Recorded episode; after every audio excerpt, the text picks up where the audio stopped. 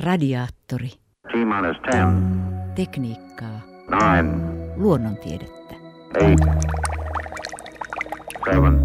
seitsemän, kuusi, viisi, neljä, kolme, kaksi, yksi, ignition, lift off. Suomen ensimmäisenä tähtitieteilijänä mainitaan yleensä Siegfried Aronus Forsius, pappi ja merkittävä almanakanlaatija, joka eli tuhatviisisataaluvun lopulla ja tuhatkuusisataaluvun alussa. Hän toimi vuoden verran Uppsalan yliopistossa professorina ja myöhemmin Tammisaaressa kirkkoherrana. Tähtitieteellinen observatorio tuli maahamme myöhemmin, kun yliopistotoiminta käynnistyi Turussa. Turun akatemiahan perustettiin vuonna tuhatkuusisataaneljäkymmentä, ja sen yhteyteen rakennettiin yliopiston tähtitorni, joka sijaitsi Turun keskustassa Vartiovuoren mäellä. Mutta sitten vuonna tuhatkahdeksansataakaksikymmentäseitsemän tapahtui onnettomuus. Turku paloi poroksi. Miten kävi observatorion?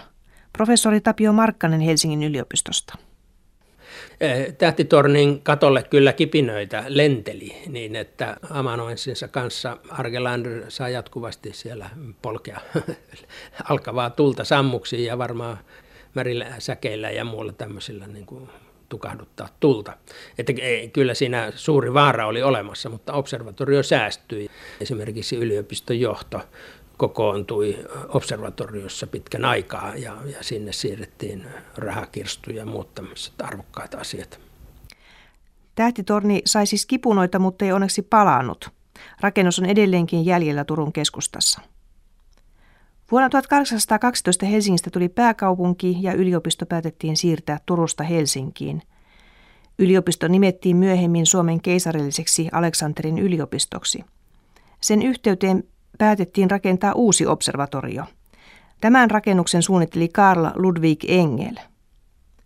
Rakennustyöt toteutettiin Turusta Helsinkiin siirtyneen tähtitieteilijän ja observaattorin Friedrich Argelanderin ohjeiden mukaan. Argelanderista tuli sittemmin keisarillisessa Aleksanterin yliopistossa Suomen ensimmäinen tähtitieteen professori. Professori Tapio Markkanen. Argelander johti tämän uuden tähtitornin perustamisen ja suunnittelun Helsinkiin. Tehtäväksi oli annettu etsiä paikka ja suunnitella tarkoituksenmukainen tähtitorni. Ja arkkitehti Carl Ludvig Engel oli jälleen suunnittelemassa arkkitehtina uutta tähtitornia. Hänellä oli kokemus jo Turusta. Hän tiesi, kuinka järpäisiä tähtitieteilijät ovat vaatimuksissaan. Siellä oli ollut aikamoisia yhteentörmäyksiä Turun tähtitornia tehdessä, mutta Argelanderin ja Engelin yhteistyö sujuu aivan tavattoman hyvin. Ja Argelander pystyy kertomaan hyvin ja selvästi, minkälaiset ovat käyttäjän toivomukset, minkälaiset kojeet tänne tuleva, tulee ja, ja minkälaiset tilat ne tarvitsevat. Uusi tähtitieteen laitosrakennus suunniteltiin ja toteutettiin ajan vaatimusten mukaisesti. Tämä tähtitorni on oikeastaan, niin kuin sitä voisi verrata vaikkapa paperitehtaaseen paljon myöhemmän ajan vertauskuvana. On pysyvästi paikalleen asetettuja erikoisia havaintokoneita, joiden suojaksi pitää rakentaa mökki.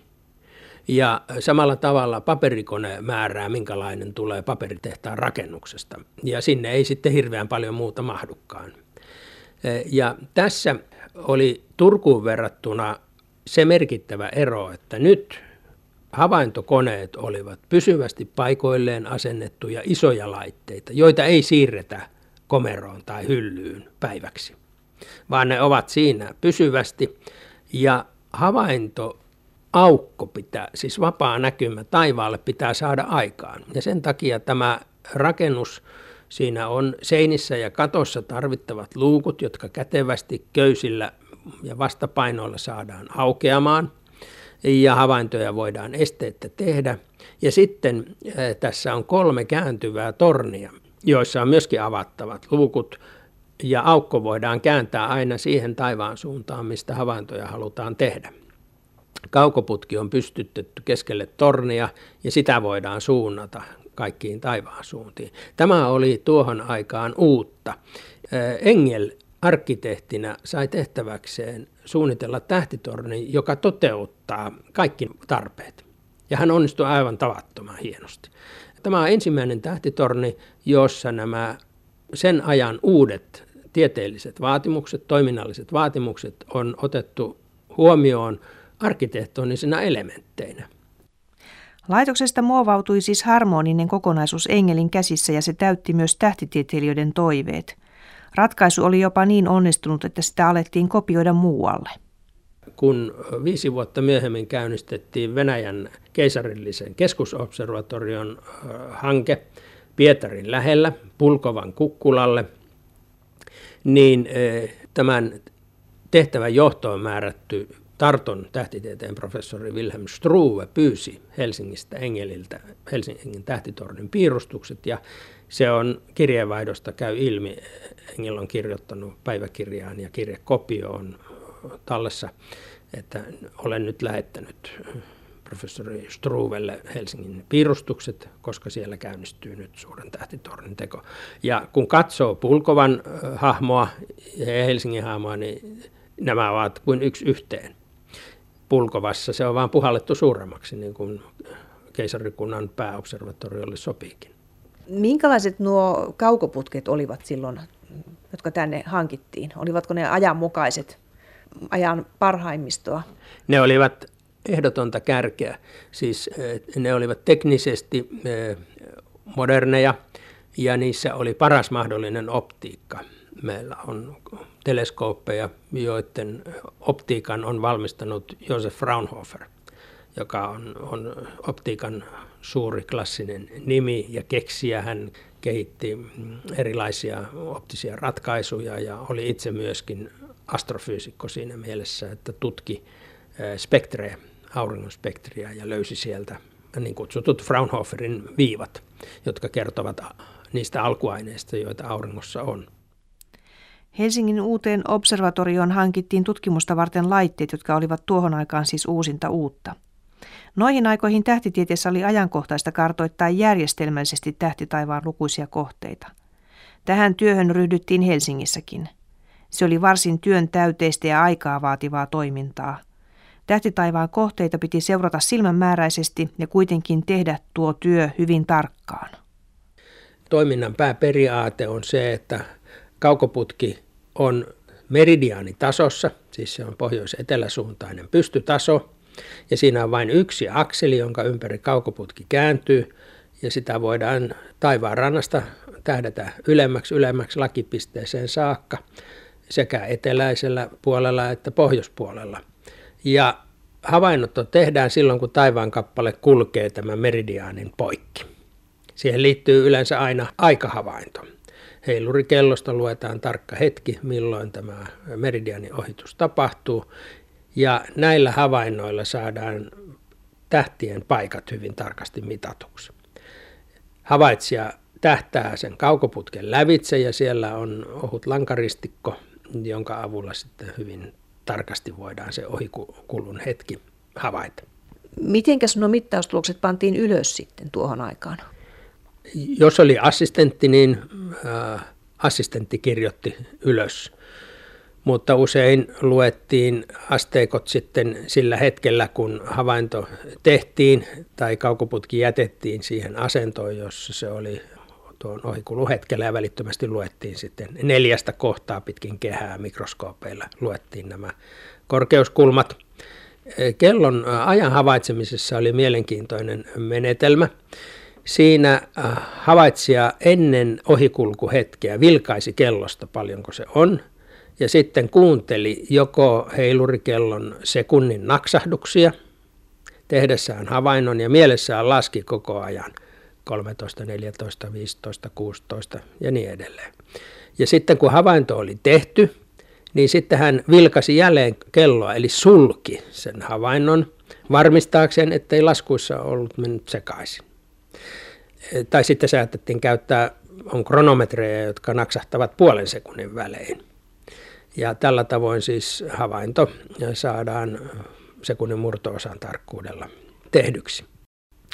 Näitä silmin tehtyjä havaintoja tehdessään tähtitieteilijän täytyy varmistaa, millä nopeudella hän reagoi siihen hetkeen tai siihen ilmiöön, kun tähti kulkee pystyn meridiaanilangan ohitse. Sehän tulee esimerkiksi oikealta ja ohittaa sitten langan ja jatkaa liikettä. Milloin se on täsmälleen langan takana? Tämä vaatii sekä reagointinopeutta että paljon harjoitusta. Ja tämän reaktionopeuden tutkimiseksi kehitettiin menetelmiä. Ja sillä tavoin määrättiin havaitsijan henkilökohtainen korjaus, joka aina lisättiin näihin havaintoihin. Siis se johtuu siitä, että sekunnin murto-osa kuluu siinä, kun huomaa, että nyt se tapahtui.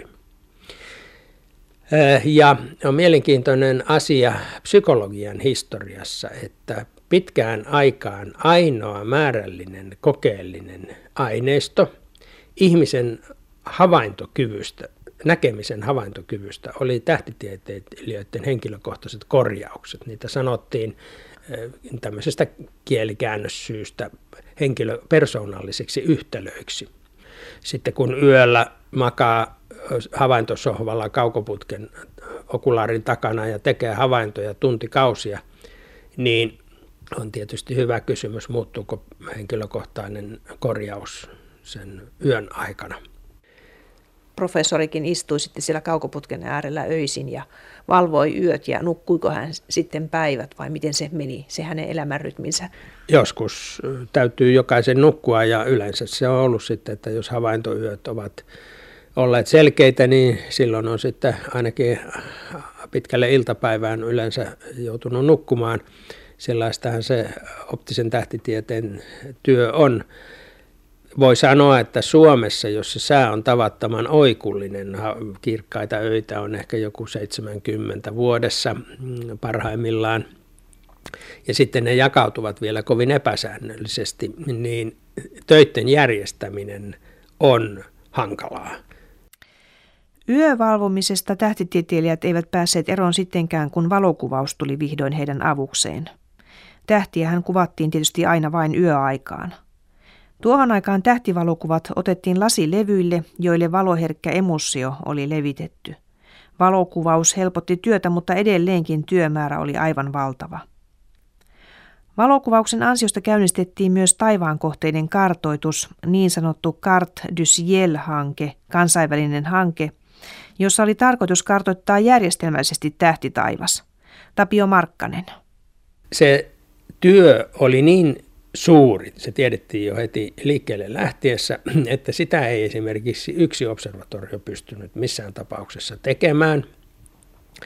Se työ jaettiin runsaasti viisitoista tähtitornia, se määrä vaihteli vähän neljästätoista seitsemääntoista, ja Helsingin tähtitorni osallistui heti alusta lähtien tähän ohjelmaan, sen valmisteluun ja toteuttamiseen.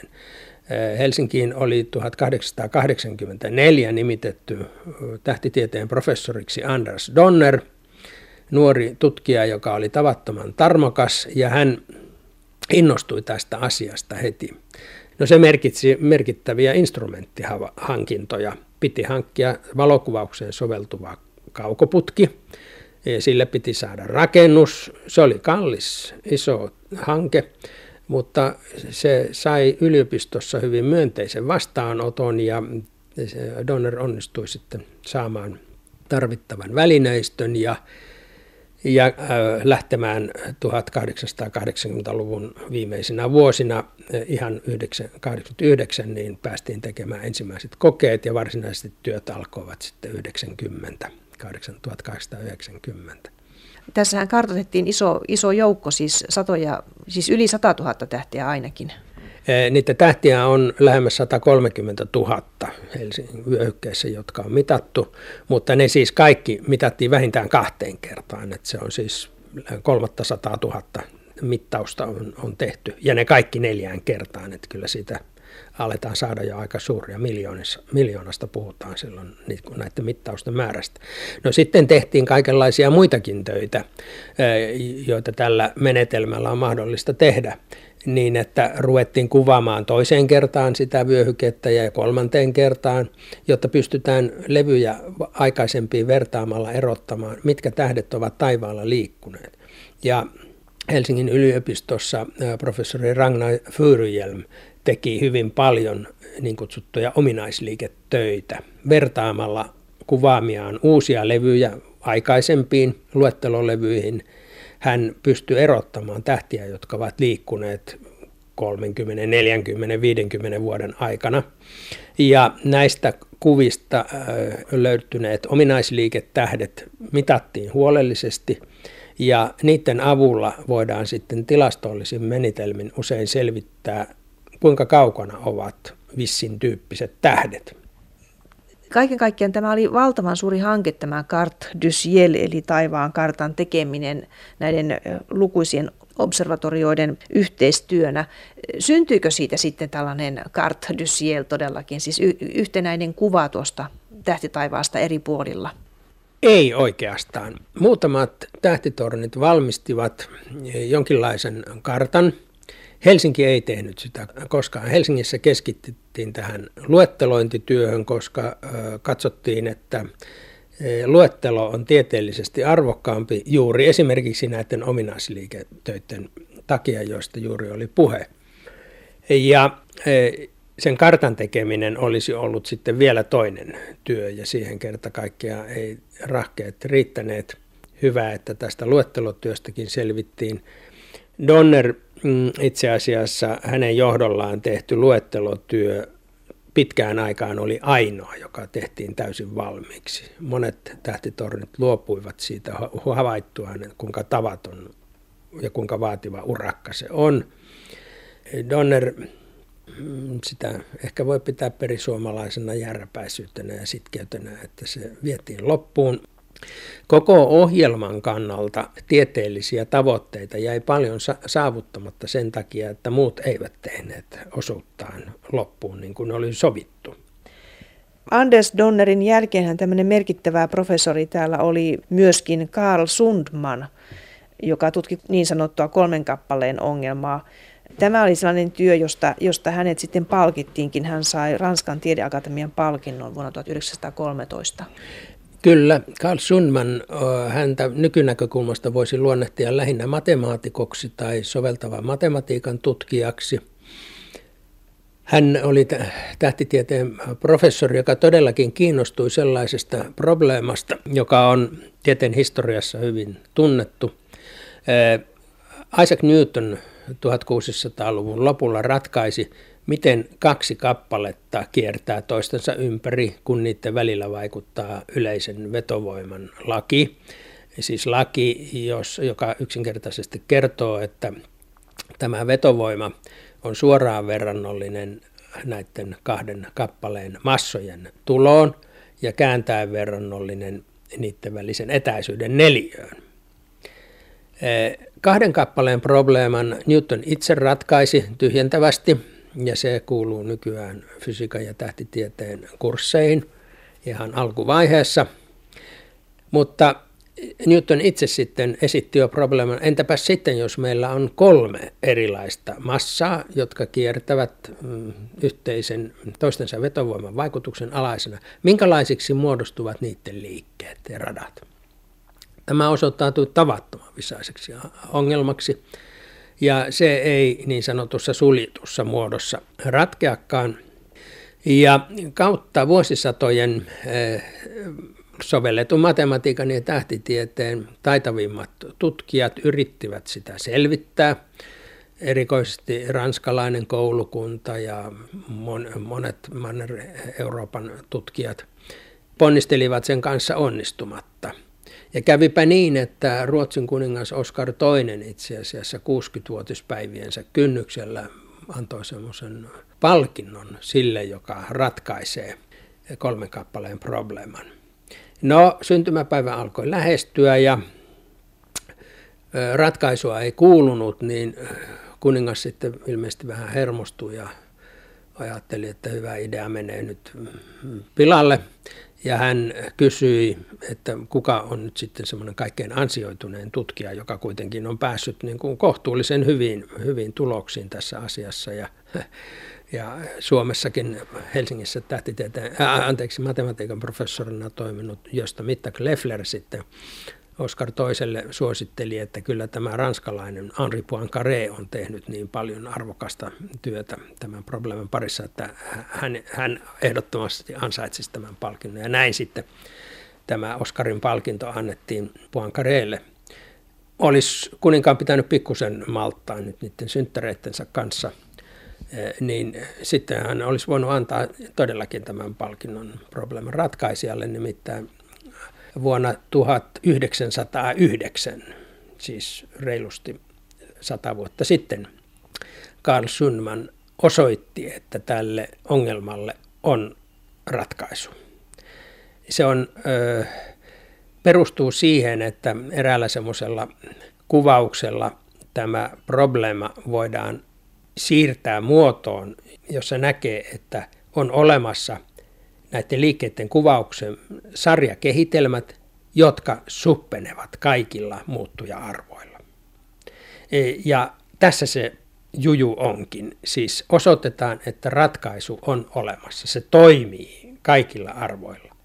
Se sopii erittäin huonosti käytännön laskutöihin. Siis jos meillä on kolme, vaikkapa yksi planeetta ja kaksi kuuta, niin kenenkään päähän ei pälkähtäisikään ruveta Sundmanin menetelmällä ratkaisemaan sitä, koska siihen ei ikä ja terveys riittäisi. Mutta tämä osoittaa, että kyseessä on nimenomaan matematiikan näkökulmasta, sovelletun matematiikan näkökulmasta tavattoman arvokas tulos, koska yleensä siinä yhteydessä kiinnostavaa onkin se, onko ratkaisu olemassa ja onko ratkaisu, toimiko se kaikilla muuttujan arvoilla. Nyt jos yleistäen sanoisin tästä Suomen tähtitieteen historiasta noihin päiviin, niin se oli hyvin pitkälle tähtien paikkojen määrittämistä ja sitten tosiaan tuota tähtivalokuvausta, eli taivaan kartoitusta. Millä tavalla se sitten tuhatyhdeksänsataaluvun jatkuessa niin muuttui tuo tilanne? Pystytkö sitä yleisesti luonnehtimaan, että mi- mitä tapahtui sitten, mihin se painopiste siirtyi vähitellen? No y- Tämä taivaanmekaniikan perinne, jossa siis Sundman on, on erinomainen huippuedustaja, sitähän jatkoi, jatkoivat sitten useammatkin tutkijasukupolvet, aina muutama edustaja kerrallaan. Helsingin yliopiston tähtitieteen professori Gustav Järnefelt tutki erikoisesti sitten tämmöisiä suhteellisuusteoreettisia taivaanmekaniikan ongelmia, ja samoilla linjoilla jatkoi sitten Paul Gustavheimo. Nämä on olleet enemmän tai vähemmän tämmöisiä yhden, yhden miehen ohjelmia. Tähtitieteessä tuhatkahdeksansataaluvun jälkipuolella yhä merkittävämmäksi tuli sitten tähtien ja tähtijärjestelmien fysiikan rakenteen ja kehityksen tutkiminen, se mitä sanotaan astrofysiikaksi. Ja sillä tiellä ollaan edelleenkin. Astrofysiikka on eri haaroillaan, täyttää suurimman osan siitä tutkimuksesta, jota sanotaan tieteen alasta, jota sanotaan tähtitieteeksi. Jaakko Tuominen oli se professori, joka sitten toi, toi tätä astrofysiikkaa Suomeen, mutta hänkö oli sitten Suomen astrofysiikan isä? Näin voi hyvin sanoa. Hänen kiinnostuksensa suuntautuu nimenomaan astrofysikaalisiin kysymyksiin, tähtien rakenteeseen ja tähtien kehitykseen, energiantuotantoon ja tämmöiset kysymykset. Ja hän lähti ulkomaille ja hän opiskeli hyvin monessa tuon ajan kansainvälisessä tutkimuskeskuksessa. Yksi niistä oli Oslon yliopiston yhteydessä ja sitten Heidelberg oli yksi paikka, jossa Jaakko Tuominen opiskeli. Hän toimi myöskin Yhdysvalloissa, Harvardin yliopistossa, Mount Wilsonilla, Kaliforniassa.